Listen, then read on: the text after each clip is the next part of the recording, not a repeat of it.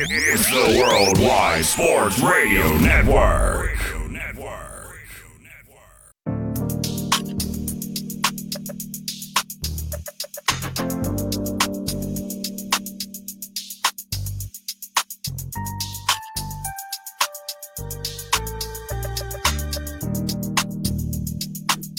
And welcome to Wise Guys. These guys know sports. Here live on this Thursday, February the 2nd. Everybody go and follow Wise Guys on Twitter at Wise Guys underscore Wait. Also on Facebook, Wise Guys.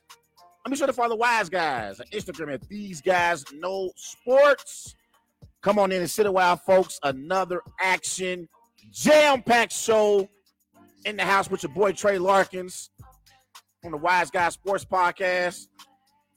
That's a big time topic. Something we're gonna talk about tonight.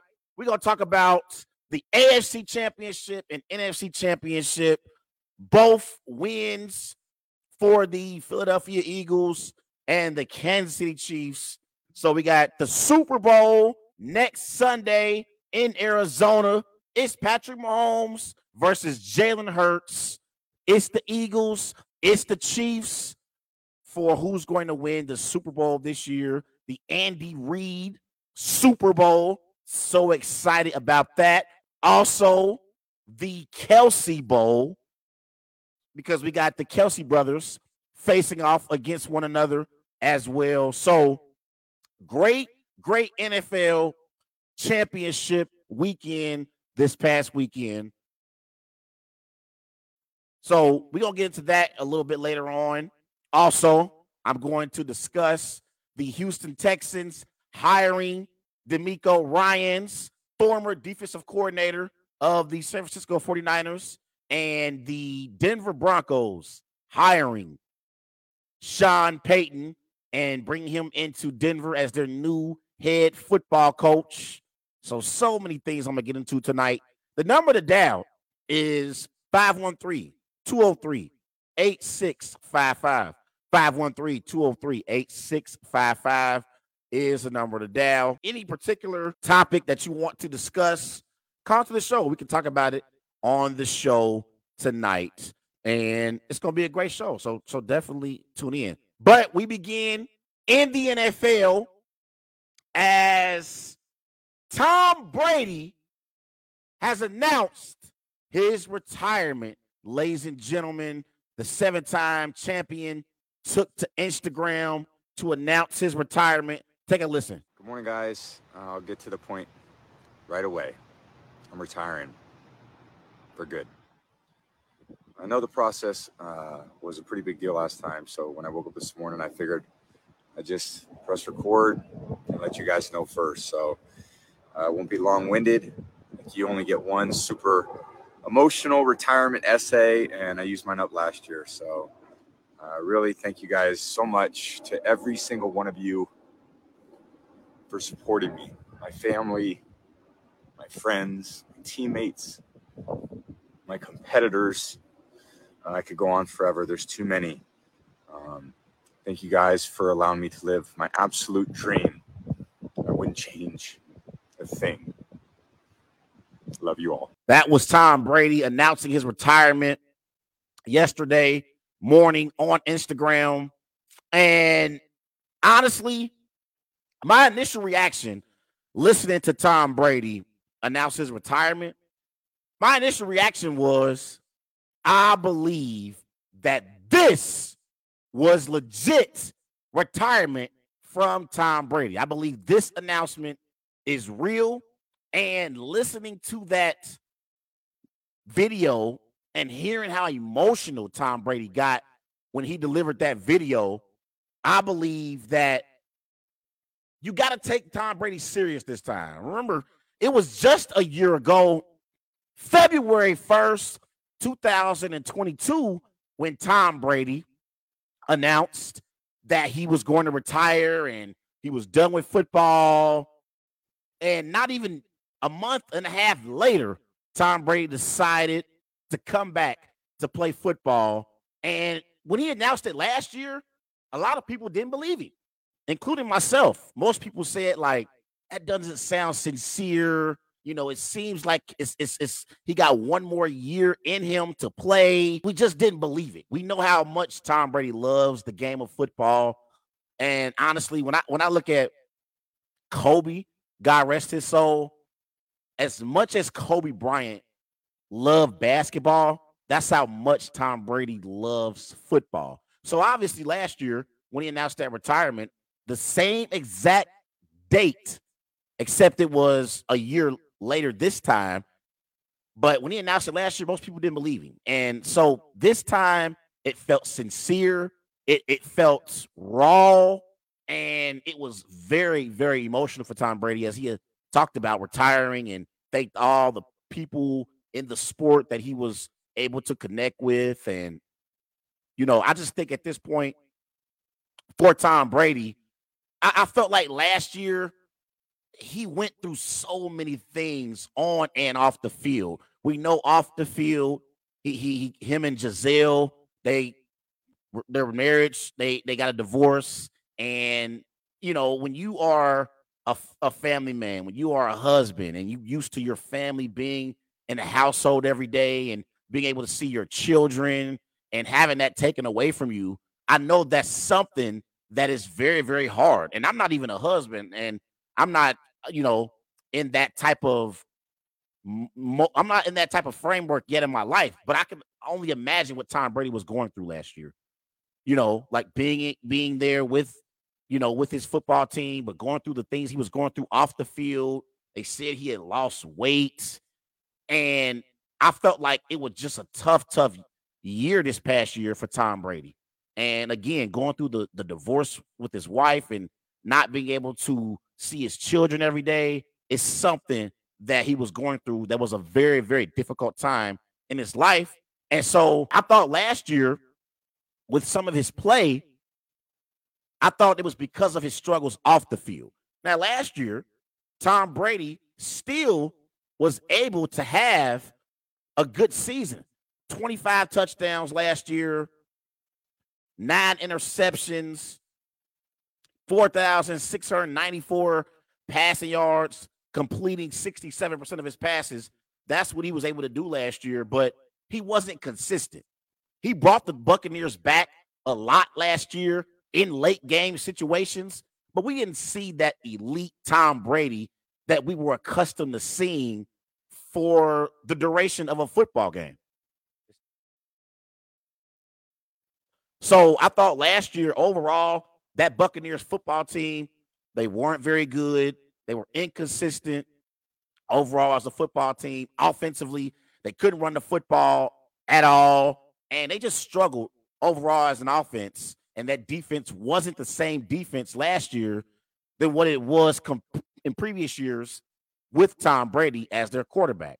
And so I thought he struggled on the field, but there were times in late game situations where he was able to uplift this Buccaneers football team and they won some games. But they got to the playoff game against the Cowboys on Monday Night Football and they got blown out. And honestly, you know, watching Tom Brady that night, seeing how he was competitive in the final six, seven minutes of a blowout, it was obviously something that we didn't know at the time. But I think Tom Brady knew he knew that this might be it and that might be his last game. That's why you be, saw him be so competitive. I mean, he's competitive because he's Tom Brady, but he, he was very, very emotionally invested in a game where the Buccaneers were getting thoroughly outplayed by the Dallas Cowboys in the wild card round of the playoffs. But when you look at what Tom Brady has been able to do in his career, I, I mean, the numbers are insane what Tom Brady has been able to do in his career. Obviously, a seven time champion, five time Super Bowl NFL MVP, three time NFL MVP.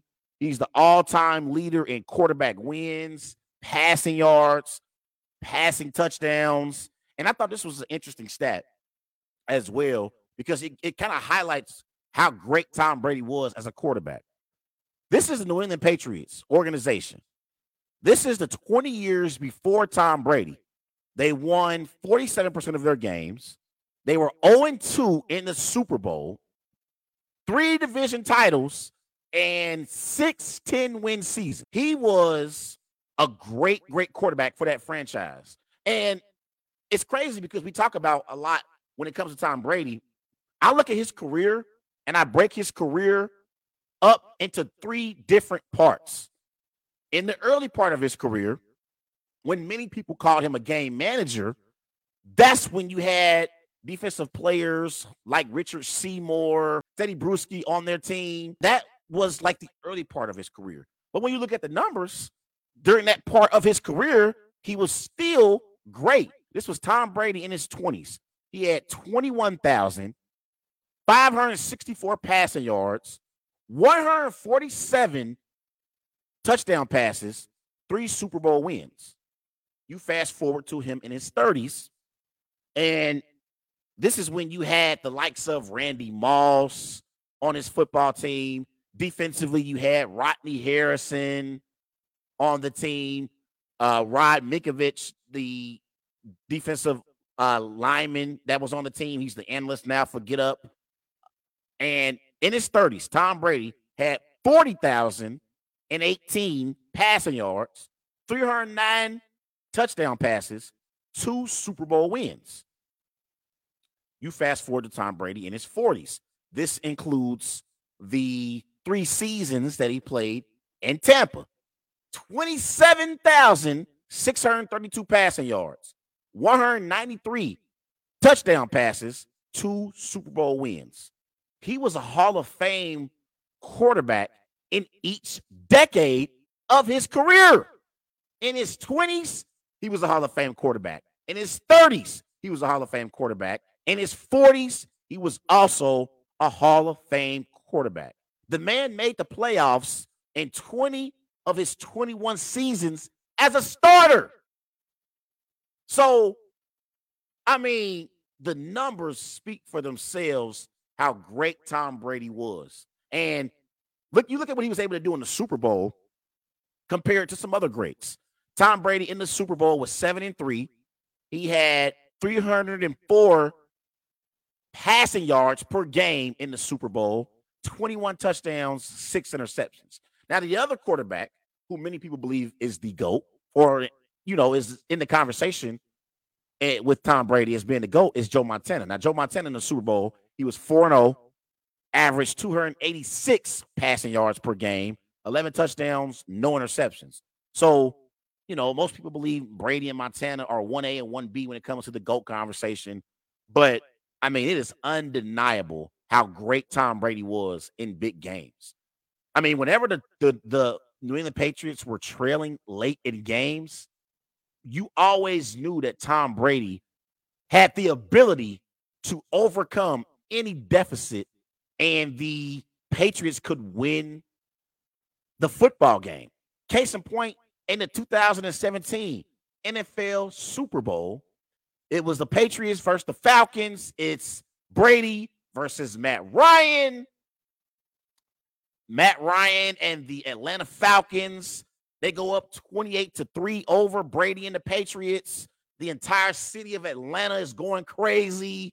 I mean, I'm thinking, I'm here in Cincinnati, and I never forget, I was at Park Place Restaurant in Forest Park. I had a Super Bowl party that year. And I'm thinking, thinking like, man, the way the Falcons are playing, they about to win the Super Bowl. I'm about to go down to Atlanta and have some fun. You know it's gonna be fun down there in the city of Atlanta. T.I., Jermaine Dupri. I mean, Bow Wow. I mean, the, the list goes on and on. How many celebrities are down there and and and and you know, rappers and athletes down there. I was going, I was like, man, I'm about to go down to Atlanta, have some fun. It's 28 to 3. And Tom Brady overcame a 28 to 3 deficit and beat Matt Ryan and the Atlanta Falcons. That was the year when Matt Ryan won his one and only NFL MVP. They had Kyle Shanahan on that coaching staff.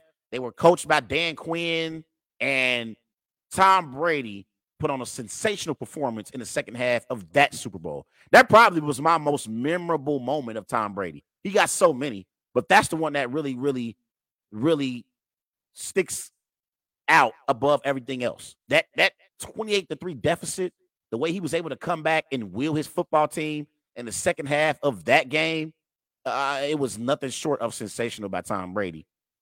Then that one year where they almost went undefeated with Randy Moss, they came up short in the Super Bowl. So Tom Brady did lose to Eli Manning twice in the Super Bowl. Other than that, Tom Brady could have won nine Super Bowls. But shout out to Tom Brady on an amazing, amazing career. I think this time Tom Brady will remain retired. We heard a lot of rumors about the possibility of Brady going and playing with the Las Vegas Raiders or possibly going out west and going home and playing with the San Francisco 49ers. But I believe that Tom Brady wanted to let it be known early in the you know early in his off season that he doesn't no longer want to play. And I think that we really really underestimated what he was going through last year during the season and, and, and stuff like that. And I think now, if you're Tom Brady, it's time for Tom Brady to go spend time with his kids. And it's time for Tom Brady to go and, and, and, and drink a beer at the bar. One or two beers, you know, pick up some weight. You know, he has he has a big time contract from Fox to still be around football. So I think those are the things that Tom Brady has to look forward to next.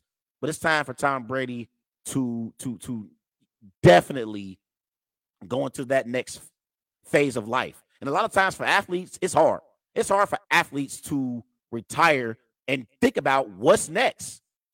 This is a very, very, very hard thing to do for athletes. So that's the next step for Tom Brady. But Tom Brady was never as talented as Aaron Rodgers or Patrick Mahomes.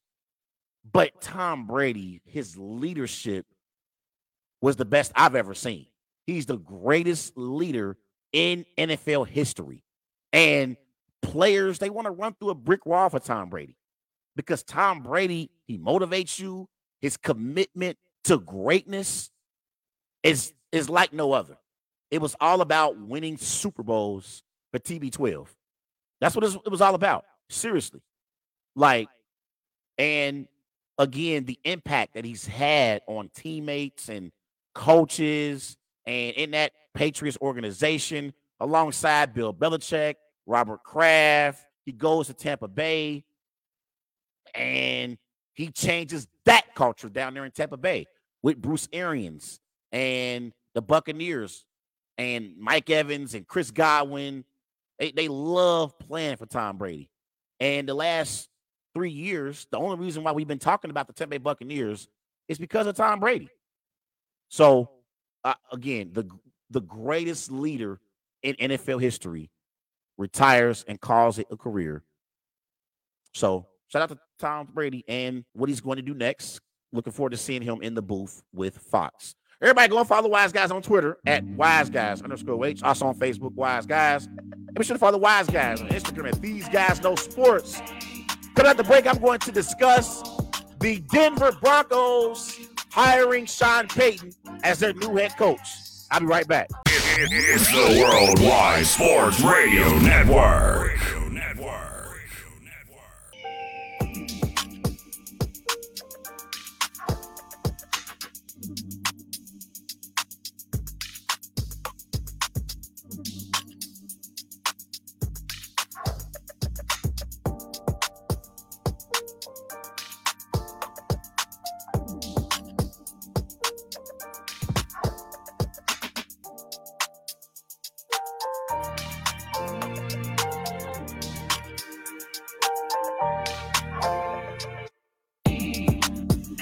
Welcome back to Wise Guys. These guys know sports. Here live on the Worldwide Sports Network.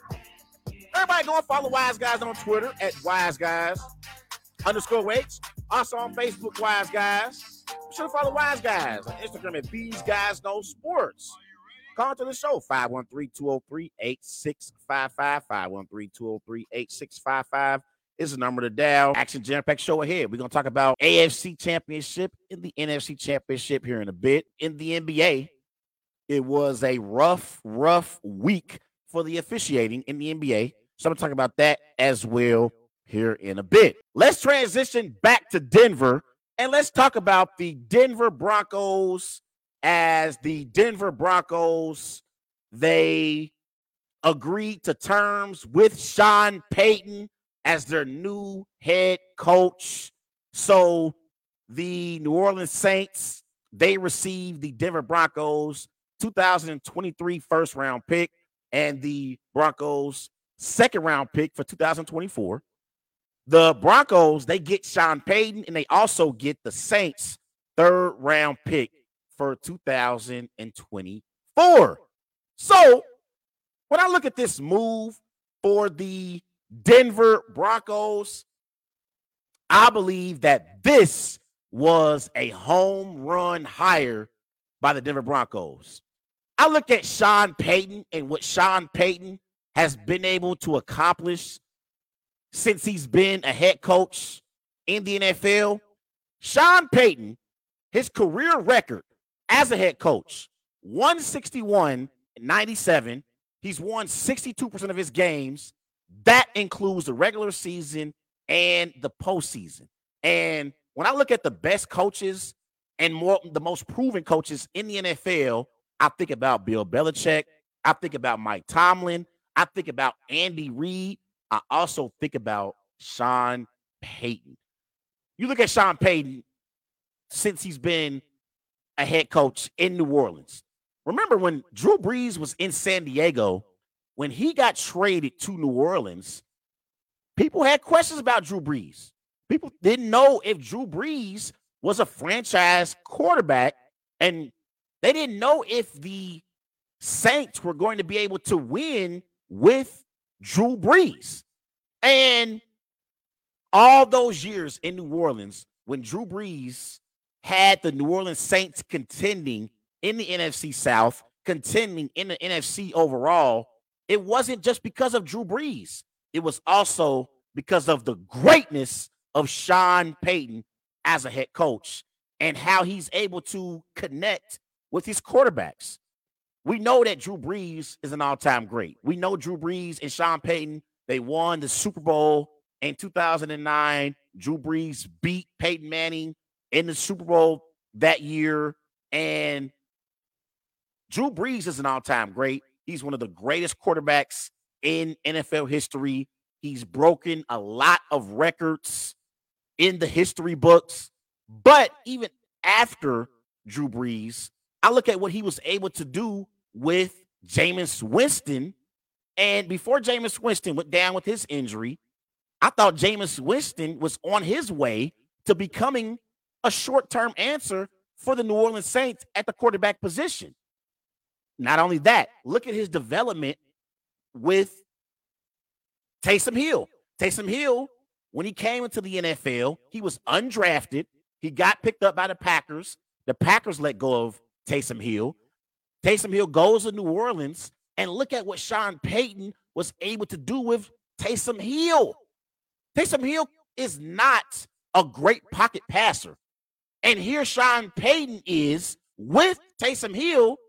He has him starting at quarterback, and the Saints are able to win football games. That season when Teddy Bridgewater had to take over for Drew Brees, when Drew Brees got injured, that season, Teddy Bridgewater was 5 and 0 in the absence of Drew Brees. So when you look at Sean Payton and how he's able to develop quarterbacks and have a great relationship with his quarterbacks, even quarterbacks who, from a ability standpoint, are not very good. You got to feel good as a Broncos fan and have Russell Wilson play at a high level. His total QBR was 37. That was ranked 27th in the NFL when it comes to quarterbacks. He had 16 touchdowns, 11 interceptions. That touchdown interception ratio was ranked 25th in the NFL rankings when it comes to quarterbacks. He completed 61% of his passes. That was ranked 30th in the NFL. And I look at this Broncos team overall. They got Jerry Jeudy. You got Courtland Sutton as well at receiver. They got weapons. So the way that Russell Wilson struggled this year is unacceptable. And I look at what Russ has been able to do in his career. The man has been a starting quarterback 11 seasons in the NFL. Nine of those 11 seasons, his team has had a winning record. The last two years, Russell Wilson, his football teams have struggled. And this past year, Geno Smith had a better season than Russell Wilson did. Geno Smith. And look at what Pete Carroll was able to do with Geno. Now they're looking to sign Geno Smith to a possible two or three year deal. And he's the answer right now in Seattle. And Pete Carroll and that Seahawks organization, their decision to trade Russell Wilson was brilliant. What a great decision by that organization. They realized that the money that that Russell Wilson was demanding and wanting, he wasn't worth anymore. He wasn't worth anymore. And if I'm Sean Payton, I believe that the Denver Broncos winning formula the next year, their winning formula needs to be running the football and playing great defense. That's what their formula is going to have to be for them to be contenders in the AFC West. You look at what they were able to do last year, defense was not their problem at all. Last year, the Broncos, they ranked sixth in total yards given up per game. They only gave up 334 total yards per game. Also, they were good against the run. They only give up 110 rushing yards per game. That's ranked 10th in the NFL. And they get off the field on third down as well. They get off the field on 34% of their third down plays. That's ranked second in the NFL. So defensively, this Broncos team is a good football team. I like some of the pieces that this team has defensively. Defensively, you got Pat Surtain, you got Jonathan Harris, DJ Jones up front. At linebacker, you got Baron Browning, Alex Singleton as well. In the secondary, you got Surtain, like I sp- spoke about a few minutes ago. You got Justin Simmons, Kareem Jackson. So I like this Denver Broncos defense. And offensively, you, you got Murray, you got Edmonds at running back, Jeudy, Sutton, Kendall Hinton as well at receiver. So there is no excuses for Wilson moving forward. Now that Sean Payton is in Denver, there are no excuses for Russell Wilson to struggle next season. None. Now they're going they're in a division with Patrick Mahomes and Andy Reid. You got the Chargers as well. They just brought on Kellen Moore. I'm gonna talk about him here in a minute. They got Kellen Moore. They got Justin Herbert as well still. And then in the in Las Vegas, it's a possibility that the Raiders may trade for Aaron Rodgers. So they're in a in, in a in a division where the Chiefs has been the kings of the AFC West. But if the Broncos want to have any chance at competing for a Super Bowl, they're going to need Russell Wilson to elevate his game and get back to playing at a high level. You look at what the Broncos' recent moves, what they've done. They traded five picks for Russell Wilson. They signed Wilson to a $245 million extension. They brought on Sean Payton. So Sean Payton and Russell Wilson are the two men who are going to be given the responsibility to help the Denver Broncos get back to the playoffs. The only team that has a longer playoff drought than the Denver Broncos is the New York Jets. Broncos haven't been back to the playoffs since they won the Super Bowl with Peyton Manning. That's the last time the Broncos made the postseason. So, you know, I like this move bringing in Sean Payton. Again, when I look at the most proven NFL head coaches, it's Andy Reid, it's Bill Belichick, it's Mike Tomlin. Sean Payton is a part of that conversation as well. Somebody commented said John Harbaugh. You could throw John Harbaugh in there as well as a proven NFL head coach. But I like Sean Payton and how he can elevate the quarterbacks that he has in his room. I think it's a good fit, and I think it's a perfect, perfect destination for Sean Payton. And you know, Russell Wilson had to sign off on the Broncos bringing on Sean Payton. This ain't a deal that the Broncos make without the consent given from Russell Wilson. So expectations are going to be at an all time high for Russ and the Broncos next season. Everybody go and follow Wise Guys on Twitter at Wise Guys underscore H. Also on Facebook, Wise Guys. We should follow Wise Guys on Instagram at These Guys Know Sports.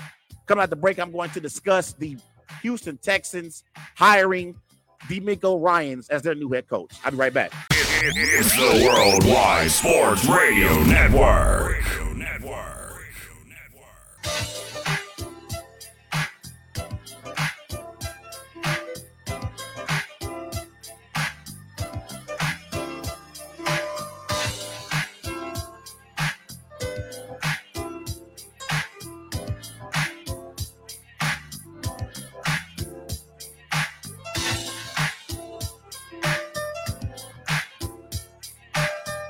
Welcome back to Wise Guys. These guys know sports. They're live on the Worldwide Sports Network. Everybody go follow Wise Guys on Twitter at Wise Guys underscore Wakes. Also on Facebook, Wise Guys. Be sure to follow Wise Guys at Instagram at These Guys Know Sports. Great, great show. Let's transition to Houston and let's discuss the Houston Texans. They hired DeMeco Ryans. He's the former defensive coordinator in San Francisco for the 49ers. The deal is for six years. Sources told ESPN's Adam Schefter. So DeMeco Ryans will be officially introduced as the franchise sixth full-time head coach. That happened earlier today. And the Texans, they become the first team in NFL history to have hired three consecutive black coaches. So, my immediate reaction to the Texans hiring DeMeco Ryans was I love this for DeMeco Ryans. I believe that DeMeco Ryans earned this head coaching opportunity that he's been given by the Houston Texans. I look at what DeMeco Ryans was able to do as the defensive coordinator for the 49ers this past season, that 49ers defense was the best in the NFL. They were top five in three out of five major categories defensively. They only gave up 319 total yards per game. That was ranked first in the NFL. They gave up 78 rushing yards per game. That was ranked second in the NFL. And they gave up 16 points per game which was ranked first in the NFL as well. This was all while being led by defensive coordinator DeMeco Ryans. And I believe that he earned this job and he I, he already previously played in that Houston Texans organization. He has, I believe, the second most tackles in franchise history for the Houston Texans. He was the 49ers defensive coordinator since 2021. He was a line inside linebackers coach 2018 through 2020. And as a player, he won NFL Defensive Rookie of the Year, two-time Pro Bowl player, SEC Defensive Player of the Year. So DeMeco Ryans knows his football. And I think this was a home run hire for the Houston Texans as well. And what also gives me clarity and stability for DeMeco Ryans the fact that the Houston Texans gave him six years. The previous two head coaches in Houston, the Houston Texans never intended to keep them on board as their long term answer at head coach. David Culley and Lovie Smith, they were never intended on being retained in Houston as their long term answer at head coach. And I didn't like the fact that the Houston Texans basically hired David Culley and hired Lovie Smith just to fire them. They had no intentions of keeping them on board, but they they hired them just to say, "Hey, we have a black head coach in place." But if you haven't given a head coach a long term contract and giving them the security that they need to be the head coach, why would we believe that you believe that this is your long term answer at the head coach position. This six year deal that the Texans agreed to DeMeco with DeMeco Ryans, this gives Ryans security and this gives him an ability to come into Houston and change the culture and draft them a quarterback, whether it's CJ Stroud, whether it's Bryce Young, and he'll have a quarterback who he can build around and he can help elevate that defense. So this gives Ryans time to have this football team develop into being a contender. He doesn't have to be great his first year. And I believe that gives him the security that he needs to, to be the head coach in Houston. Also, when it comes to NFL football teams, no team in the NFL wants a head coach on their team that no other team wants. I believe the Texans, they wanted DeMeco Ryans also because they knew other teams wanted DeMeco Ryans. It's reported that the Denver Broncos, their first choice for their head coaching position was DeMeco Ryans, not Sean Payton. I'm not sure how true that is, but that's what I heard. And there were other teams who were interested in DeMeco Ryans. It honestly translates to real life and even in dating. Women always say that they don't want a man that they don't want a man that other women want. That's a lie. People love having someone as their partner that they know other people want. It's the same thing when it comes to trying to pick and choose who you want to hire as your head coach of your football team. So I love the fact that they gave him a six year deal. I love the fact that they chose him because they knew that other teams wanted him as well. And you got to remember this Houston Texas football team last year, they were competitive last year. They almost beat the Dallas Cowboys last year in a game where the Cowboys had to win on a late game-winning drive. So they so they took the, the, the Cowboys down to the wire last year, and they were in games last year as a football team. Remember last year they almost beat the Chiefs in week 15. They only lost by six points to the Chiefs in week 15. The previous week is when they almost beat the Cowboys. They lost to the Cowboys 27 to 23 and they beat the Jaguars in week five, and they lost to the the Bears week three, 23 to 20, but they were competitive in a lot of games this past season. Now, again, the number one priority for DeMeco Ryans is he has to draft his future franchise quarterback. Whether it's CJ Stroud, whether it's Bryce Young, he has to maybe, maybe even like one of these other quarterbacks that's going to be in the draft this year. But he got to develop one of these quarterbacks. If you don't have a quarterback, you don't have a chance at being able to compete in the NFL. Look at what happened this past year in the divisional round of the playoffs. Look at the AFC bracket alone. In the AFC, you had Trevor Lawrence, you had Patrick Mahomes, you had Joe Burrow, you had Josh Allen. So, in the AFC, specifically in the AFC, you got to have a quarterback to contend. But that's the NFL overall. That's the NFL overall as a whole. So I love this move for the Houston Texans. I love this move for, for DeMeco Ryans. And now that DeMeco Ryans is going to be the head coach and he is secure in his role, I believe now when he comes in, he's going to instantly command respect and he's going to be respected because now players on that football team, they know he's going to be here long term. See, when previous years when you had Culley, when you had Lovie Smith, you may not get as much respect from the players when they know that you're not going to be around for future seasons to come. Just like they may be gone in the offseason, they also know that their head coach more than likely is going to be gone as well.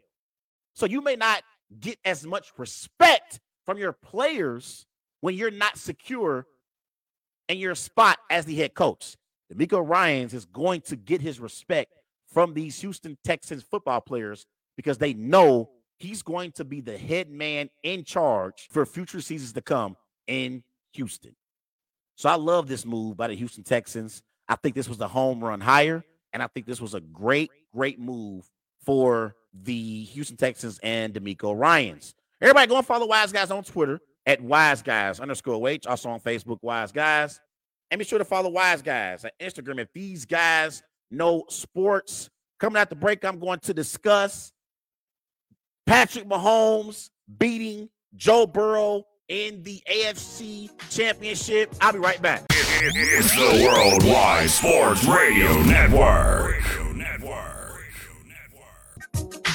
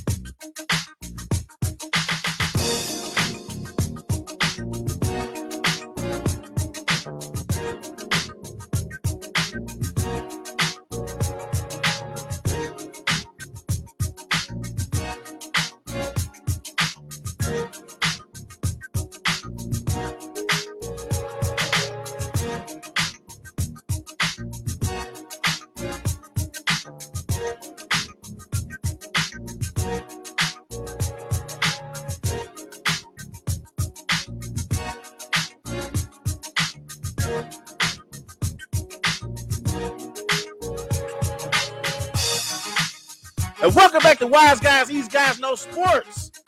Here live on the Worldwide Sports Network. Everybody go and follow Wise Guys on Twitter at Wise Guys underscore weights. Also on Facebook, Wise Guys. Be sure to follow Wise Guys on Instagram at These Guys Know Sports. Call into the show 513-203-8655.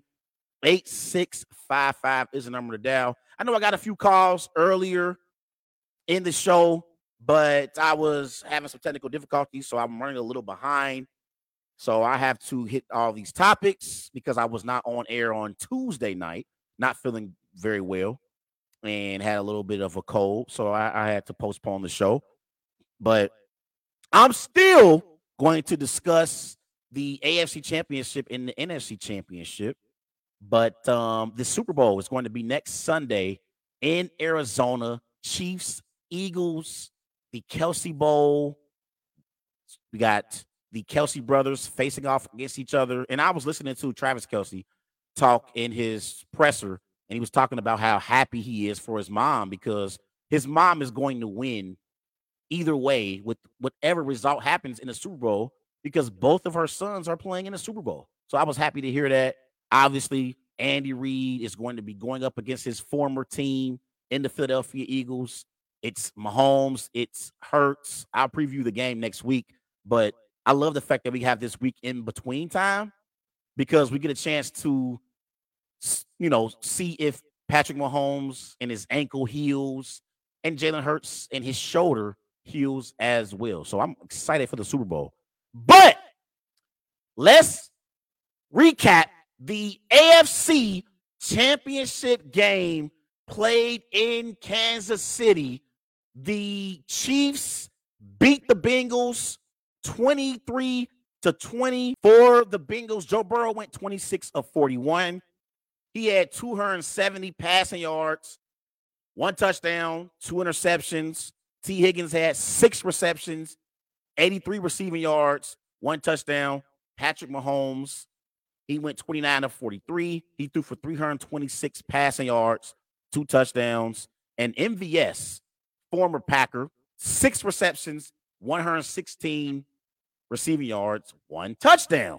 So, with this playoff win, Patrick Mahomes, he has the most playoff wins before turning 28 in NFL history. He has 10 playoff wins before 28. That's more than Tom Brady with nine and Ben Roethlisberger with eight. So, first and foremost, as I watched the AFC Championship game, I want to talk about the officiating. The officiating was pathetic in the AFC Championship game. And it was a rough weekend for officiating because Sunday evening, as I watched the AFC Championship game and watched how terrible the officiating was, I was just thinking to myself, like, this is the reason why some people believe the NFL is rigged. I don't believe that, but the officiating was terrible. Remember, this is not even 24 hours removed from the NBA and their pathetic officiating in the Lakers Celtics game, where you have LeBron driving down the lane. He gets hacked by Jayson Tatum. It was a clear foul, clear foul. I'm not an NFL ref or I'm sorry, an NBA ref, but I would have been able to see that foul on LeBron James. Celtics and the Lakers go to overtime. The Celtics beat the Lakers in overtime. And not even 24 hours later, I'm watching the AFC Championship game and I'm seeing bad call after bad call. And I'm looking at the game thinking, what the hell was going on? Let's start off with the play that happened when the Chiefs had the ball, it was third down, and the Bengals stopped them on third down. And I'm thinking, okay, it's time for the Chiefs to punt. And Mahomes runs to the sideline. And all of a sudden, a few seconds later, I see Mahomes running back on the field. And they replayed the third down play. And I'm thinking, and I'm sitting there, mind you, I'm, I'm I live here in the city of Cincinnati. So I'm around Bengal fans who are watching the game and around family. And I'm thinking, what the hell is going on here? What the hell are we doing? How can you replay a play on third down when the play was ran and the play was over with? How can you go back and replay that previous down? It made zero sense. The Chiefs didn't score points on that drive. Thank God the NFL would have had a major, major problem on their hands. Now, the officials said that that they were trying to blow the play dead, but the play had already been ran. And I'm again, I'm watching the game with Bengal fans, and I'm just thinking if this was the Packers, how pissed I would be right now. Where we already, it's hard enough to stop Patrick Mahomes on three downs. You give him a fourth down, but it's not even fourth down, it's actually third down and another opportunity to pick up a first down. It's insane. I hated that play. And then you fast forward to another play, which I had questions about. I didn't like the fact that they called on one of the last possessions for the Bengals. They called intentional grounding on Joe Burrow, but Samaje Perine was close to the football. Like I didn't understand that call at all. I did not understand that call on Sam on Joe Burrow on the intentional grounding penalty because Perine was in the vicinity of the football. Made no sense. I did not understand that particular intentional grounding play. at all. Now, the last possession of the game for the Chiefs on the when they kicked the game winning field goal, when Mahomes rolled out to his right, that was a late hit on Ossai, the linebacker for the Bengals. That was a late hit, and that was the right call. Now I made a status after the game talking about how, like, you know, I know it's the right call, but I hate games being decided by penalties, even if it's the right penalty. Like, I love when games are decided on the field or on the court and how you perform, not a penalty.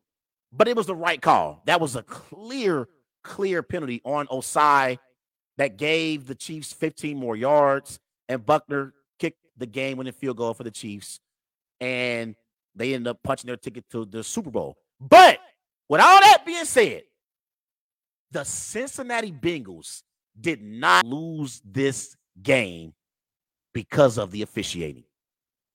The Cincinnati Bengals had their opportunities to win this game, ladies and gentlemen.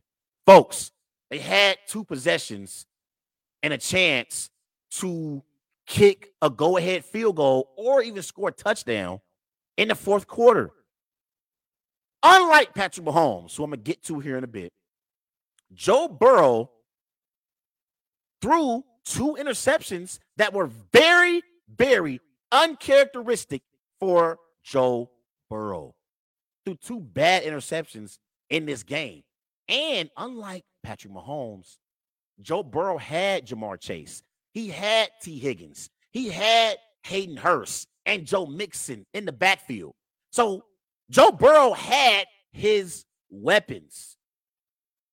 Ladies and gentlemen, in the fourth quarter of the game, Patrick Mahomes, he didn't have Juju Smith Schuster. He didn't have Kadarius Toney. He didn't have Mecole Hardman. They all had left the game with injuries. Okay. In the fourth quarter of this game, Patrick Mahomes was throwing to players the names of Skyy Moore, Marcus Kemp, MVS, who had his issues in Green Bay, but I like MVS a lot. He had a great performance in this game, but that's who Patrick Mahomes was throwing the ball to in the fourth quarter of this game.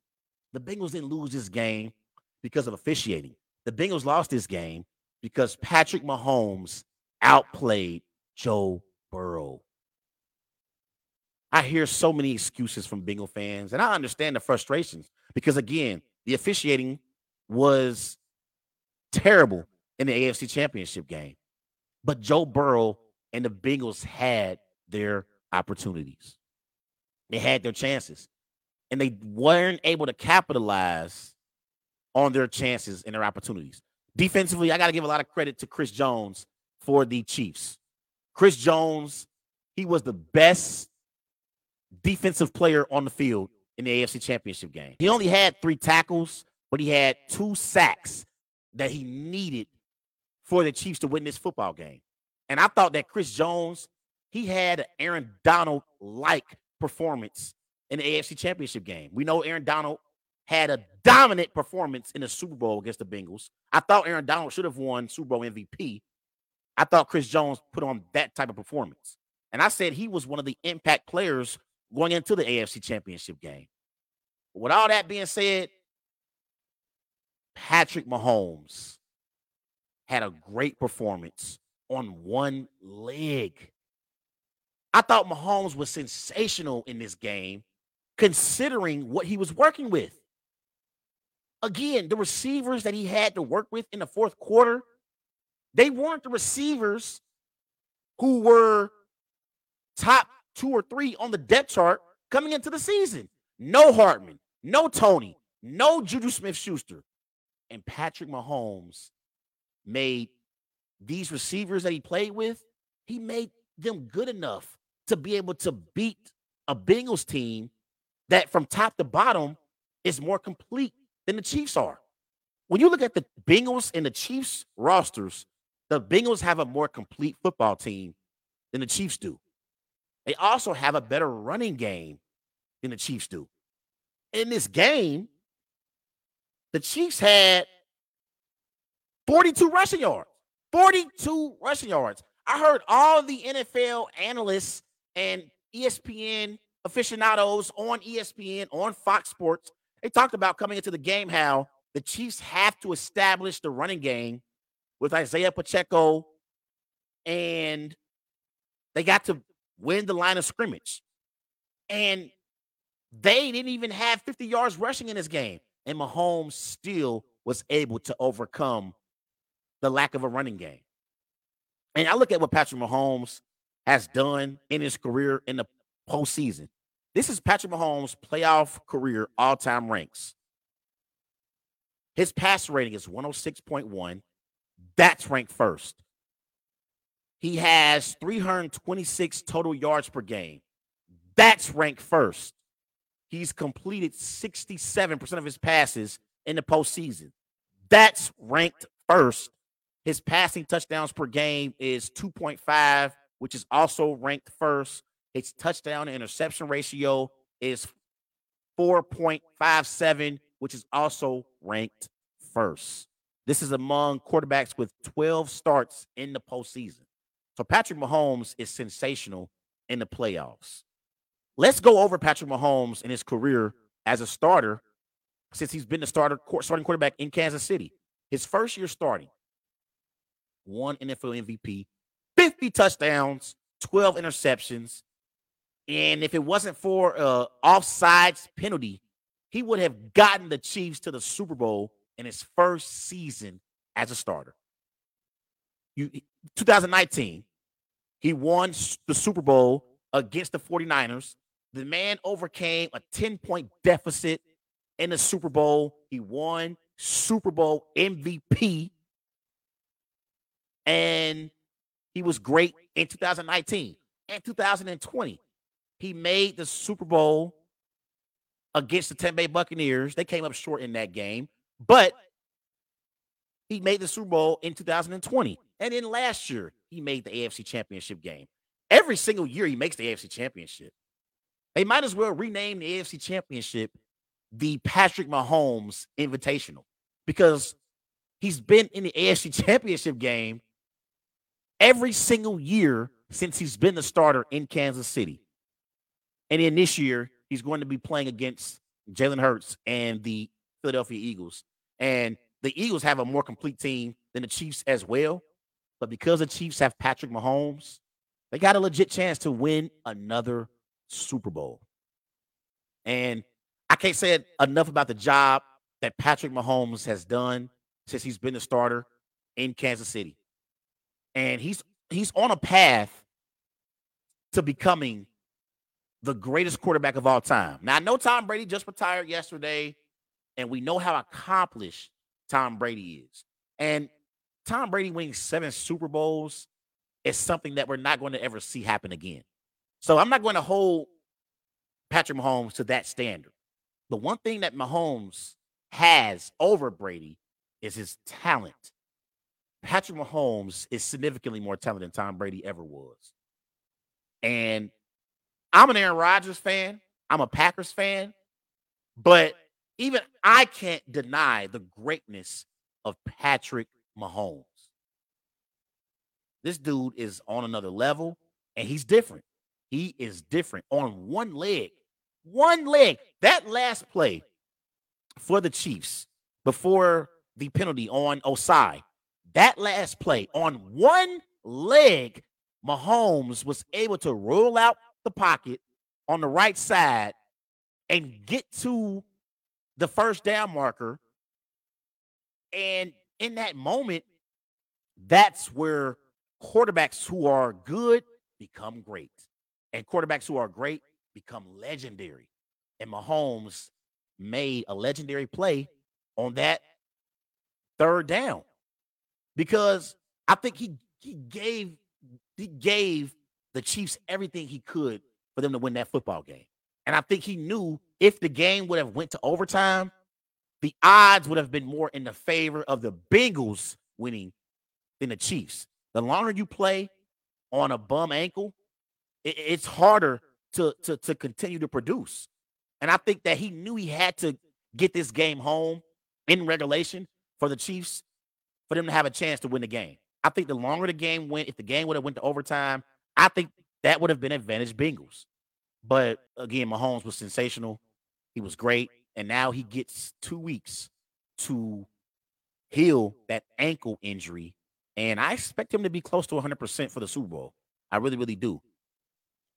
But when I look at the Bengals and I look at them in their season being over with, the Cincinnati Bengals are going to be competing for Super Bowls for the next 10 to 15 years because Joe Burrow has completely changed the culture in Cincinnati. You look at the Bengals postseason history. This is before Joe Burrow arrived. They were 5 and 14. They won 26% of their games. They had two conference championship appearances. And that 26% win percentage was the worst in NFL history through the 2020 season. Once Joe Burrow arrived in Cincinnati, the last two years, the Bengals are five and one in the playoffs. They win 83% of their games, and they have back to back conference championship game appearances. The culture has officially changed in Cincinnati. It really, really has. And I know Joe Burrow had a rough game with the two interceptions, but Joe Burrow usually plays well in big moments in big games, even dating back to his days at LSU. So the Bengal fans, they, they have nothing to be ashamed of. The Bengals are going to be back next year.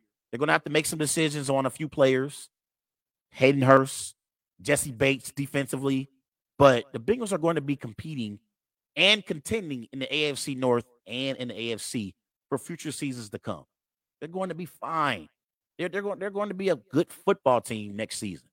They still got Ja'Marr Chase. They still got Tyler Boyd. And I thought Tyler Boyd leaving this game was also key because once Tyler Boyd left the game, the Chiefs doubled Ja'Marr Chase and Tee Higgins. So I thought the Bengals losing Tyler Boyd hurt them as well in the AFC Championship game. It really, really hurt them. Tyler Boyd went out with an injury, and I thought that hurt the Bengals because the Chiefs were able to key in on Chase and Higgins. But that play that Ja'Marr Chase made, that fourth and sixth play that got the Bengals down close to the goal line against the Chiefs, that was a big time play. And Ja'Marr Chase in this game, he had six receptions, 75 receiving yards. That was a big time play. And Ja'Marr Chase, he has been great the last two years in the postseason for the Bengals. And a lot of people are talking about, okay, like, and I'm gonna close up on this. People are talking about like the Bengals, they were trash talking the Chiefs before the game. We saw Mike Hilton talking about we going to Burrowhead next week. And it was a lot of trash talk between these two teams. But the Bengals were definitely t- trash talking. I had no issue with it. I had no issue with the Bengals trash talking because this was a close football game throughout. It ain't like the Chiefs blew out the Bengals. This was a close game throughout. And if it wasn't for Patrick Mahomes and his greatness making something out of nothing, this game was going to overtime. The Bengals showed up in this game. The Chiefs didn't dominate the Bengals. And in their last four matchups, the Bengals have beaten the Chiefs. So Hell yeah, the Bengals are confident going into an AFC championship game because they just previously beat the Chiefs in their house in Arrowhead in the AFC championship game the year prior. So yes, the Bengals had a right to be confident and and to trash talk the Chiefs. I love the trash talk. Don't bother me one bit. That's what sports is all about. So I didn't have no problem with the Bengals trash talking again, they they backed it up because they only lost by three points. They lost by three points in this game, but they are going home, and it's going to be the Chiefs and the Eagles in the Super Bowl next week. I'm going to talk about the NFC Championship out of the break. I'll be right back. It's the Worldwide Sports Radio Network.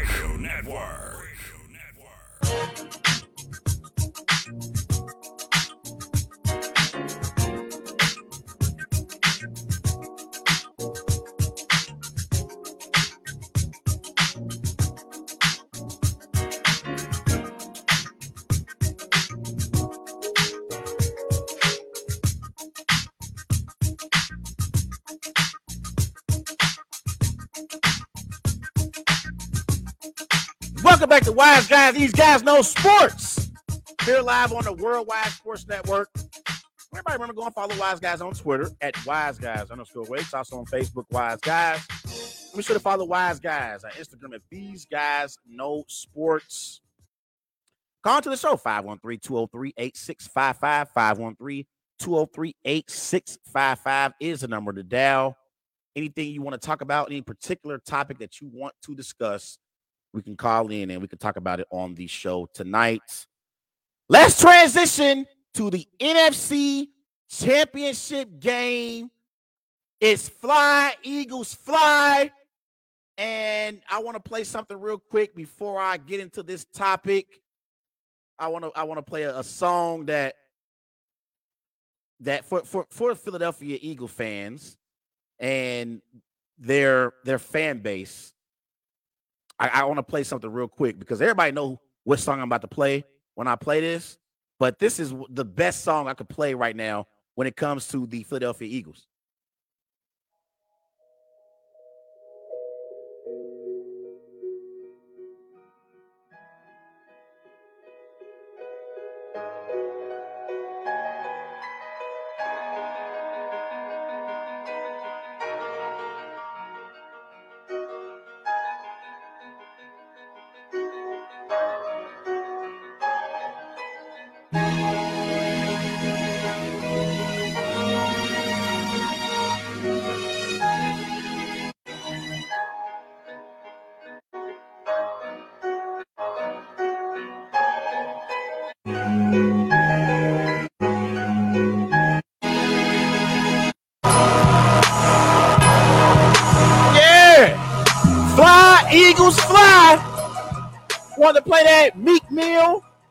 Nightmares. The Philadelphia Eagles beat the San Francisco 49ers 31 to 7. The Eagles advance to their fourth Super Bowl.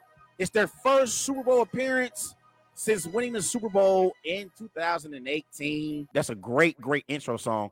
Meek Mill got some of the best intro songs in in in rapping history. Like I love Meek Mill's intro songs. But let's talk some football and let's talk about the statistics in this game. For the 49ers, Josh Johnson replacing Brock Purdy. He went 7 of 13. He threw for 74 rush or passing yards. Purdy in short action, 4 for 4, 23 passing yards. For the Eagles, Jalen Hurts went 15 of 25. He threw for 121 passing yards in this game. So, my initial reaction as I watched the NFC Championship game, the thought that came to my mind was sadness. Because coming into this game, I thought that the NFC Championship game was going to be a classic. I look at the 49ers and the Eagles, I believe they are both evenly matched football teams. I mean, the receivers in this game Brandon Aiyuk, Deebo Samuel, George Kittle for the 49ers. For the Eagles, you got AJ Brown, you got DeVonta Smith, you got Darius Goedert, the tight end, and the 49ers at running back, they got Christian McCaffrey.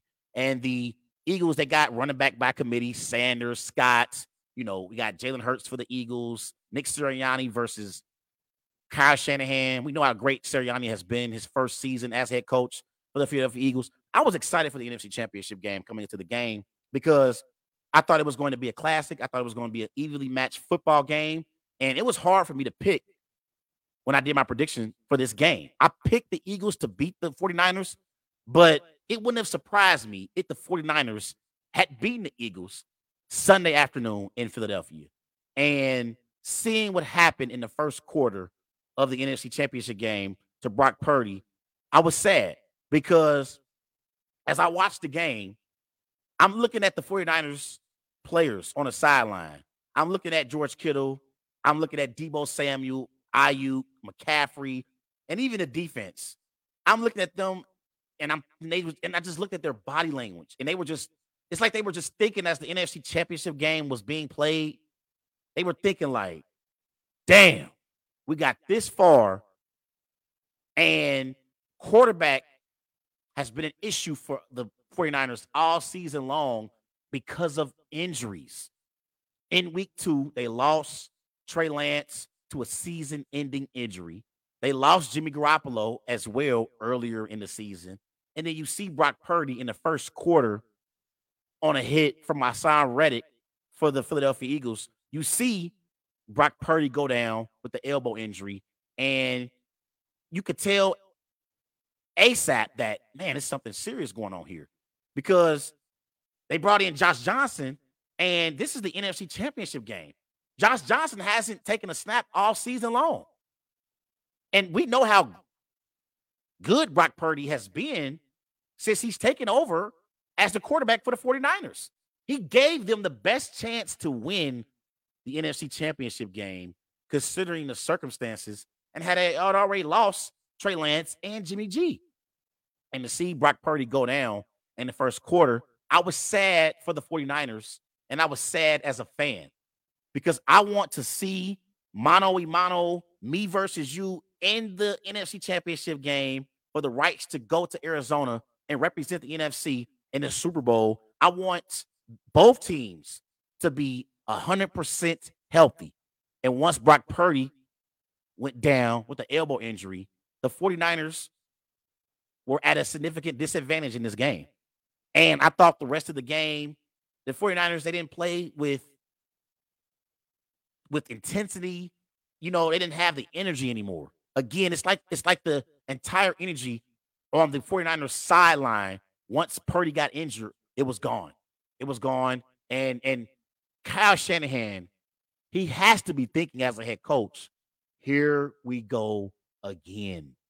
And before Tom Brady announced his retirement yesterday, I was thinking after the NFC Championship game, Sunday night and early Monday morning, I was thinking Kyle Shanahan and John Lynch, they got to get on the phone with Tom Brady or Aaron Rodgers. They got to do that because they have a complete football team. This team has Brandon Aiyuk, George Kittle, Deebo Samuel, Christian McCaffrey in the backfield. Defensively, they're loaded. They got Fred Warner. They got Nick Bosa up front. They got Arik Armstead. In the secondary, they got Hufanga. They got Charvarius Ward. The 49ers are one of the more complete football teams in the NFL. The only thing that the 49ers are missing is a reliable, good quarterback. He doesn't even have to be great. They just need a good quarterback. So I was thinking, like, man, they have to take a swing, a big swing this offseason and try to acquire a veteran quarterback, the likes of a Tom Brady or an Aaron Rodgers. Again, this was prior to Tom Brady announcing his retirement. So it, it, I was just sad for the 49ers overall. And now there reports that Brock Purdy is going to be a minimal of six months that he's going to be out. And you don't know if Trey Lance, how how effective he's going to be once he returns back to the field next season. And the 49ers, I look at their window. They are a physical football team. George Kittle and Deebo Samuel, they don't run around you, they run through you. I've said this before, and I'm saying it again. They are the most physical football team in the NFL. I don't think that their shelf life is going to be something they can depend on for the next five or six years. I think the 49ers have maybe, maybe the next two years to contend for a Super Bowl because at some point you got to think that George Kittle, Deebo Samuel, Christian McCaffrey has been injury prone in his career. You got to think that at some point these players are going to break down. So their Super Bowl window is now, right now. And I would think about seriously considering trying to get my hands on Derek Carr. Aaron Rodgers is their best option at this point now, but the Packers already said they're not trading Aaron Rodgers in the NFC. You have to have some stability at the quarterback position. Kyle Shanahan already said they're not going to bring back Jimmy G, but the Philadelphia Eagles, they are a great, great football team. And I thought Jalen Hurts, he didn't play a great game, but he did just enough for the Eagles to win this game. Jalen Hurts, 15 of 25, 121 passing yards, 72.2 passer rating, 39 rushing yards, one touchdown. You could tell that he's still trying to recover from that shoulder injury. He's not all the way 100% yet, but Jalen Hurts is the leader of this Philadelphia Eagles football team. And the way that Jalen Hurts has elevated his game, you can make a legitimate argument for if Aaron Rodgers is traded this offseason, you can make an argument for Jalen Hurts being the best quarterback in the NFC. Seriously. The Philadelphia Eagles would not be where they currently are if they didn't have Jalen Hurts. Jalen Hurts and his development from last year to this year is something that I can't say enough about. Like last year, he led the Eagles to the playoffs, 16 touchdowns, nine interceptions, over 3,000 passing yards, but they didn't have any expectations last year in the play, play, playoffs. They didn't have no expectations. They played the Buccaneers on wild card weekend. They got blew out. They had very, very little expectations last year. This year, with expectations, Jalen Hurts, he led the Philadelphia Eagles to the number one seed in the NFC with a 14 and 3 record, and they completely dismantled the Giants and the 49ers. Completely dismantled. I remember coming into the playoffs, I was saying, I'm not sure if this Eagles team is going to be able to restart that engine to get to the Super Bowl, considering teams like the Giants and the 49ers, they had so much momentum going into the playoffs. I wasn't sure if the Eagles could restart that engine, and they've been able to do that in these two home wins in the playoffs. And this year, Jalen Hurts as a starter, this was before the NFC Championship. The Eagles under Jalen Hurts, 15 and 1. They averaged 29 points per game, 392 total yards per game, 164 total rushing yards per game, 34 rushing touchdowns. So under Jalen Hurts, this team is complete. But they also can run the football with Miles Sanders and Boston Scott. The Eagles, they became the first team in NFL history to have three players with two rushing touchdowns in a single postseason. Jalen Hurts has two rushing touchdowns. Miles Sanders has two rushing touchdowns, and Boston Scott has two rushing touchdowns as well. And on the outside, they got AJ Brown and DeVonta Smith. And I think that's one of the best receiver tandems that we have in the NFL. I look at them at the same way I view Ja'Marr Chase and Tee Higgins, and the same way I view Tyreek Hill and Jalen Waddle. AJ Brown and DeVonta Smith are big time in this game. DeVonta Smith only had two receptions for 36 receiving yards. AJ Brown four for 28 receiving yards. But the game was a was a blowout because of the 49ers inconsistencies at quarterback. So they didn't have to do very much. I will say this too when it comes to the game overall. I thought the on the opening possession for the Eagles, that fourth down conversion by the Eagles, that catch by DeVonta Smith wasn't a catch. That was a drop. That was an incomplete pass on that opening possession for the Philadelphia Eagles. And I thought Kyle Shanahan dropped the ball by not challenging that play. I thought he dropped the ball there. I really, really thought he should have challenged that play. But you know, you're in Philadelphia. Kevin Hart in the house. Joel Embiid is in the house. Gillie the Kid and Wallo, they in the house. So you in Philly at Lincoln Financial Field. The crowd's going crazy. They're not going to put the replay in the stadium there. They're not going to put the replay up. You're not going to get a good angle. But I thought Kyle Shanahan not being able to see and not challenging that play obviously completely changed this game.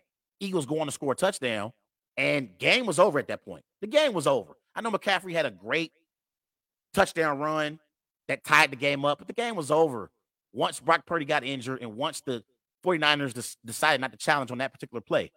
But this Eagles football team is complete. We know defensively, they got one of the best defenses in the NFL, and they always get after the quarterback. I mean, you look at what this Eagles team have defensively. You got Fletcher Cox up front. You got Brandon Graham as well. You got Sweat at linebacker. You got White at linebacker. In the secondary, you got CJ Gardner Johnson. You got Darius Big Play Slay. So this Eagles football team, top to bottom, arguably is, is the most complete team in the NFL, right alongside the 49ers. That's why I was so excited for the NFC Championship game. But with the injury to Brock Purdy, and even Josh Johnson got injured in the game for the 49ers. With the injuries to their quarterbacks, the game wasn't going to be competitive. I mean, at one point, the 49ers, they had Christian McCaffrey take a snap at quarterback. That tells you everything you need to know about the NFC Championship game. But the Eagles, they were the best team throughout the entire season for the first 12 or 13 weeks before Jalen Hurts' injury. And so far, they've been the best team in the postseason. And they're in the Super Bowl and they have their first opportunity to win another Super Bowl since 2018. And they're the favorites heading into the Super Bowl next Sunday. Everybody go and follow Wise Guys on Twitter at Wise Guys underscore Wait. Also on Facebook, Wise Guys. Be sure to follow Wise Guys on Instagram at These Guys Know Sports. I'll be right back. It's the Worldwide Sports Radio Network.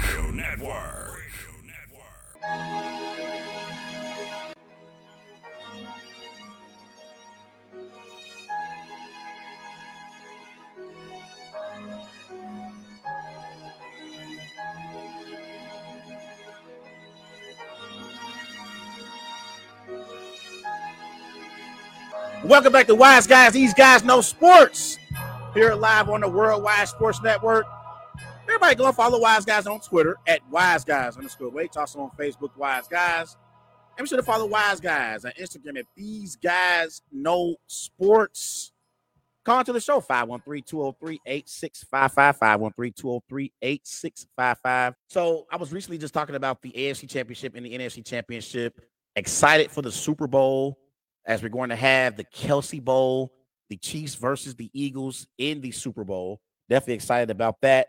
And also, it's the Andy Reid Super Bowl. So Andy Reid's going to be going up against his former team in the Philadelphia Eagles. So definitely excited about that. But I want to welcome to the show Chiefs insider Steve Willis. What's up, Steve? Hey, what's going on? Glad to be here and really glad for a great Super Bowl matchup. Definitely, definitely, Steve. So let's get right to it, Steve. Let's talk about the AFC Championship game. The Chiefs beat the Bengals Sunday evening, 23 to 20. It's the fifth Super Bowl appearance in franchise history for the Chiefs. Patrick Mahomes punched his ticket to his third Super Bowl in five seasons as being the starter for the Chiefs. So, what was your biggest takeaway for the Chiefs win over the Bengals Sunday night in the AFC Championship game, Steve?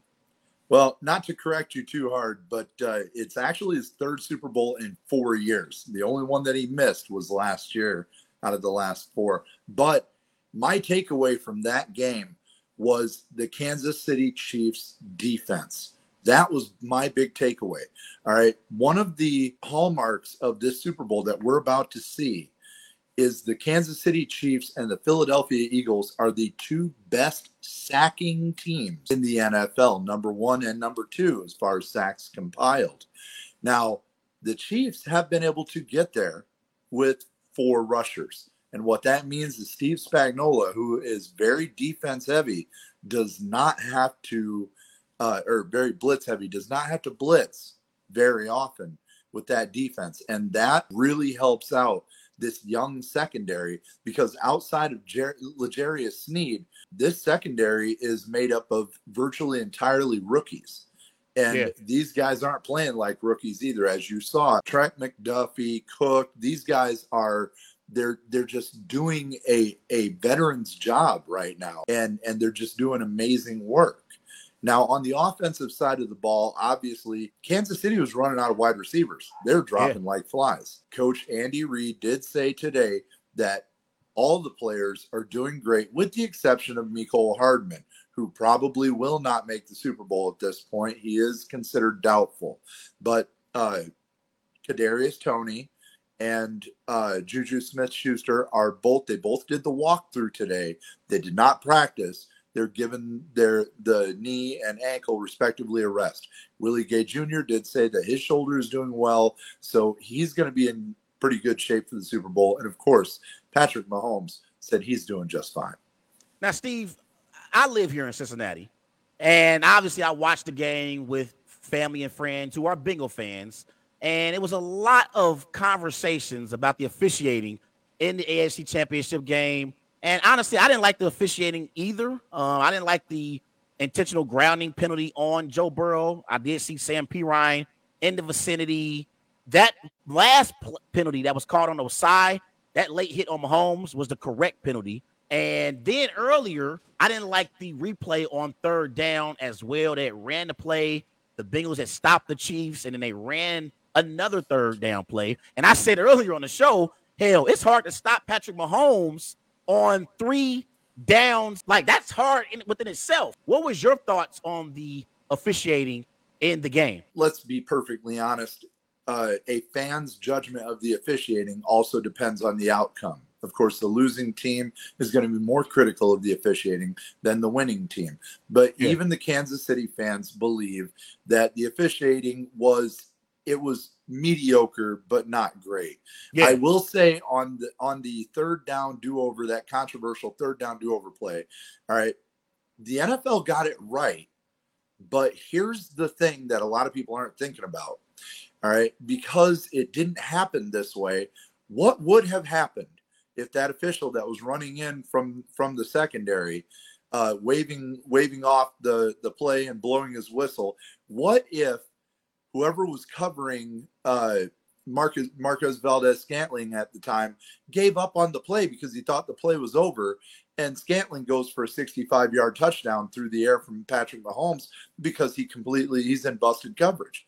Yeah. I guaranteed the Cincinnati fans at that point would be screaming about, hey, wait a second, half our defense stop the stop playing. Absolutely. So at that point, you have to, you have no choice but to stop the play, reset, start it over. If if you even think one player heard a whistle and stopped, you've given the other team an unfair advantage. So really stopping the play is is the the prudent thing to do. Now, yeah. mind you, the very next play, Mahomes got sacked. And if yeah. it weren't for a defensive holding penalty in the backfield, they would have been off the field. As far as the hit out of bounds to Patrick Mahomes, I mean, look, it's the rule. Even Ossai said afterwards, it was on him. Yeah. He he lost track of where he was. He was in pursuit mode and he put his hands on Patrick Mahomes and shoved him. Yeah. And and there's the reason why those penalties are there. What if he would have hurt Patrick Mahomes? We would be going into this Super Bowl with Jalen Hurts versus Chad Henne. Yeah. So I mean that's yeah. that's why these these penalties are in place it sucks that it was the you know like the the deciding penalty to move them into field goal position. But at the same time hey look cincinnati joe burrow threw two interceptions. Yeah. He he he goes down and scores anything on either of those. And one of them was definitely looked like a scoring drive but it, he he does anything on either of those. And we're not even talking about this which see, which, that's where I was going next. Not to cut you off. That's where I was going sure, next. Sure, sure. The, the Bengals didn't lose this game because of bad officiating. The Bengals lost right. this game because Mahomes outplayed Burrow because Patrick Mahomes, no Juju Smith Schuster, no Kadarius Toney, no Mecole Hardman, and Joe Burrow had Ja'Marr Chase. He had Tee Right. Higgins. He had Hayden right. Hurst. Yes, it was some bad officiating calls, but the reason why the Bengals lost the game was because Mahomes outplayed Burrow finally. Because in the first in their first three matchups, you know, Burrow did outplay Mahomes. On Sunday, Mahomes outplayed Joe Burrow, and that was the difference in the game. It really was. And uh, something to think about too. The Chiefs actually had more points on the board. There were two two touchdowns, or no, one touchdown and one interception that were taken away due to penalties. Yeah. So the Chiefs had gripes on penalties too. Yeah. On, honestly, every flag that I saw thrown was legit. You know, were there a few missed calls? Yeah. John Madden one time said there's holding on every play. Yeah. Look, it's whether you get caught or not. That happens sometimes. Yeah. But but the Chiefs won. They now have the the monkey of not beating the Bengals off of their back. And they're ready to go into what I think is going to be one of the best Super Bowls we've seen in a long time. Now, defensively, Steve, I thought that Chris Jones was the best defensive player on the field. He, he only had three tackles, but he had two very, very important sacks in this game. And he was my most impactful player for the Chiefs going into this game for them to have a chance to win the game. Can you talk about Chris Jones' performance in the AFC Championship game real quick? Well, Chris Jones is an absolute game wrecker, and, and I don't need to tell you that. Everybody knows that. But his performance in this game was well, it went well beyond the stat sheet. If you Yeah. go back and look at the all 22, Chris Jones takes up a double team 100% of the time. That frees up guys like Khalen Saunders, Mike Danna, and even Frank Clark and Carlos Dunlap to take one on ones. And when you give any of those four guys opportunities for one on ones against any offensive lineman, they can win. And Chris Jones fighting off the double teams to still get three tackles, still get two sacks, finally getting that that playoff sack that he's been waiting for.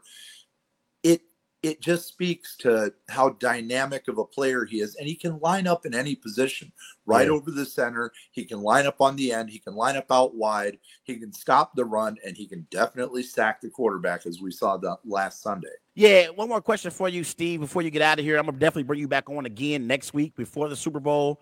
But talk about the motivating factors for the Chiefs going into this game. I mean, we heard the Bengals players after their win against the Bills, they were talking about we're going to Burrowhead, and it was trash talk all week long. And then in, in the immediate aftermath of the AFC Championship, you hear Mahomes having his interview with Tracy Wolfson, and then Kelce comes over and he and he said and he says Burrowhead my ass. Like Burrowhead my ass. Like what? And I, I kind of thought watching and listening to them in the post game press conference Steve I got mm. the sense that the Chiefs were motivated given the fact that they had lost the last three matchups to the Bengals and the fact that the Bengals last year in this exact round sent the Chiefs home I thought the Chiefs were motivated in this game. To that you say what? Well, first of all, all of these players they they they say the right things in the press conference. They always say, "Well, we don't listen to that stuff. We don't listen to that stuff." They hear every word of it. They hear Yeah. absolutely every word. And as far as this game goes, Chris Jones was talking about this game in OTAs this year, talking about how this game last year left a sour taste in his mouth. He left two sacks on the field. He couldn't get to Joe Burrow. He was hoping against anything that they would be able to play the Bengals again, and sure enough, they did. So this game had plenty of motivating factors for the Kansas City Chiefs. The fact that they had never beaten Joe Burrow and the Bengals, the fact that the Chiefs are trying to get back uh, to another Super Bowl, the fact that they were actually looked at as being the underdog in this game, Yeah. um, with 78% of the country picking the Bengals. The Burrowhead comments and the disrespect that the Bengals were were presuming that that everybody was putting on them, they were kind of deflecting that onto the Chiefs, and the Chiefs were absorbing it. And as uh, Carlos Dunlap said after the game, we do our talking on the field. And so there we go. I think the funniest part was when Frank Clark on the field had a cigar and Neil Smith, the Hall of Famer, former uh, Chiefs defensive tackle, lit it for him. And Yeah. they celebrated. Yeah, yeah, I love that. He's Steve Willis, the Chiefs insider. Hey, Steve, let everyone know where they can follow you on social media. Well, you can find me absolutely anywhere on social media Facebook, Twitter, uh, TikTok, uh, at social media Steve. Uh, I also have a new podcast coming out here very shortly called the East of Arrowhead Podcast, an AFC West focused podcast, mostly Kansas City Chiefs. I will be covering other things. Obviously, the we have big news in Denver with Sean Payton, and uh, you know what the Raiders are going to do for a quarterback with uh, uh, Mr. Carr looking like he's on his way out the door, and of course, you know how the uh, new offensive coordinator is going to shape up in Los Angeles for the Chargers.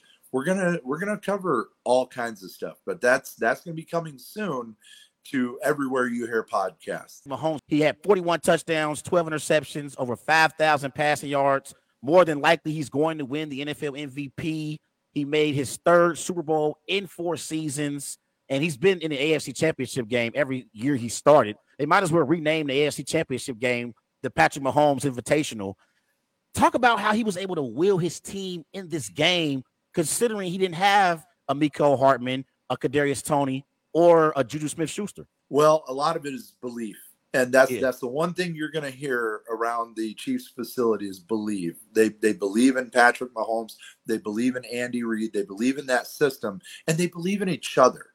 When Yeah. you come into the Kansas City Chiefs locker room, nobody looks at somebody else and points fingers. They they all believe that that it is on them to be a part of something greater. And even with the personalities they bring in, they they they check their ego at the door. Yeah. And that's what's really the most important. Every one of these players, they do what's best for the overall of the team. And if that means watching a little extra tape, doing, you know, a little more in the walkthrough, whatever it whatever it takes, that's what they do. And I, I have one thing to add. Obviously, Tom Brady has announced his retirement. One incredible player, probably, you know, the most accomplished quarterback we're ever going to see in our lives. And there's a great debate now about if he's going to be the greatest of all time. And obviously, with Patrick Mahomes doing what he's doing now, they're starting to compare him to Tom Brady, Yeah. and and people are arguing back and forth. I heard this the other day, and I want to share this with you and all of your listeners. And this was phenomenal. This is a great comparison. If you look at, if you put this in an NBA sense, Tom Brady would be Bill Russell. Yeah. Patrick Mahomes would be Michael Jordan. Bill Russell was the most accomplished NBA player ever, 11 championships. Nobody's ever going to get that many championships. But Michael Jordan, easily the most talented NBA player to ever grace the court. And I, I feel like that comparison was perfect. Tom Brady, all of his rings, you'll never see that again. He's definitely Bill Russell. Patrick Mahomes, Michael Jordan. I agree. I like there's no quarterback in their first five seasons as a starter has been able to do what Patrick Mahomes has done. So I agree with you, man. The the path that he's on, he's on a path to be arguably the greatest of all time, and he's he's definitely more talented than Brady ever was. He may not get seven Super Bowls, but he's more talented than Tom Brady ever was as a quarterback. Steve, I appreciate you joining me tonight on Wise Guys Sports. I'm going to bring you on again next week, and we're going to preview the Super Bowl matchup. Absolutely. Be glad to do it. Thanks, Steve, man. Enjoy your night. Thank you. He's Steve Willis. He joined me here on the Wise Guys Sports. So go and follow Steve on all social media platforms. And he's definitely, definitely going to be giving us a lot of ins- insider information on the Chiefs during offseason and for next season as well. Everybody go and follow Wise Guys on Twitter at Wise Guys underscore H, also on Facebook, Wise Guys. And be sure to follow Wise Guys on Instagram at These Guys Know Sports a weekend with no football. I don't know what I'm going to do this weekend, ladies and gentlemen, because I'm so used to seeing football on the weekends. And it's we've been in the mix of the playoffs. So I know we got the Pro Bowl, but that, that don't even count. I don't even know if they even play the games anymore. I don't think they even play the games anymore. I don't even care about the Pro Bowl, but we got a great matchup next weekend in Arizona for the Super Bowl on Fox. The Andy Reid Bowl is going to be great for sure. Everybody go and follow Wise Guys on Twitter, Wise Guys underscore OH, also on Facebook, Wise Guys. I'll be back on next week previewing the Super Bowl between the Kansas City Chiefs and the Philadelphia Eagles. Have a great weekend, everybody.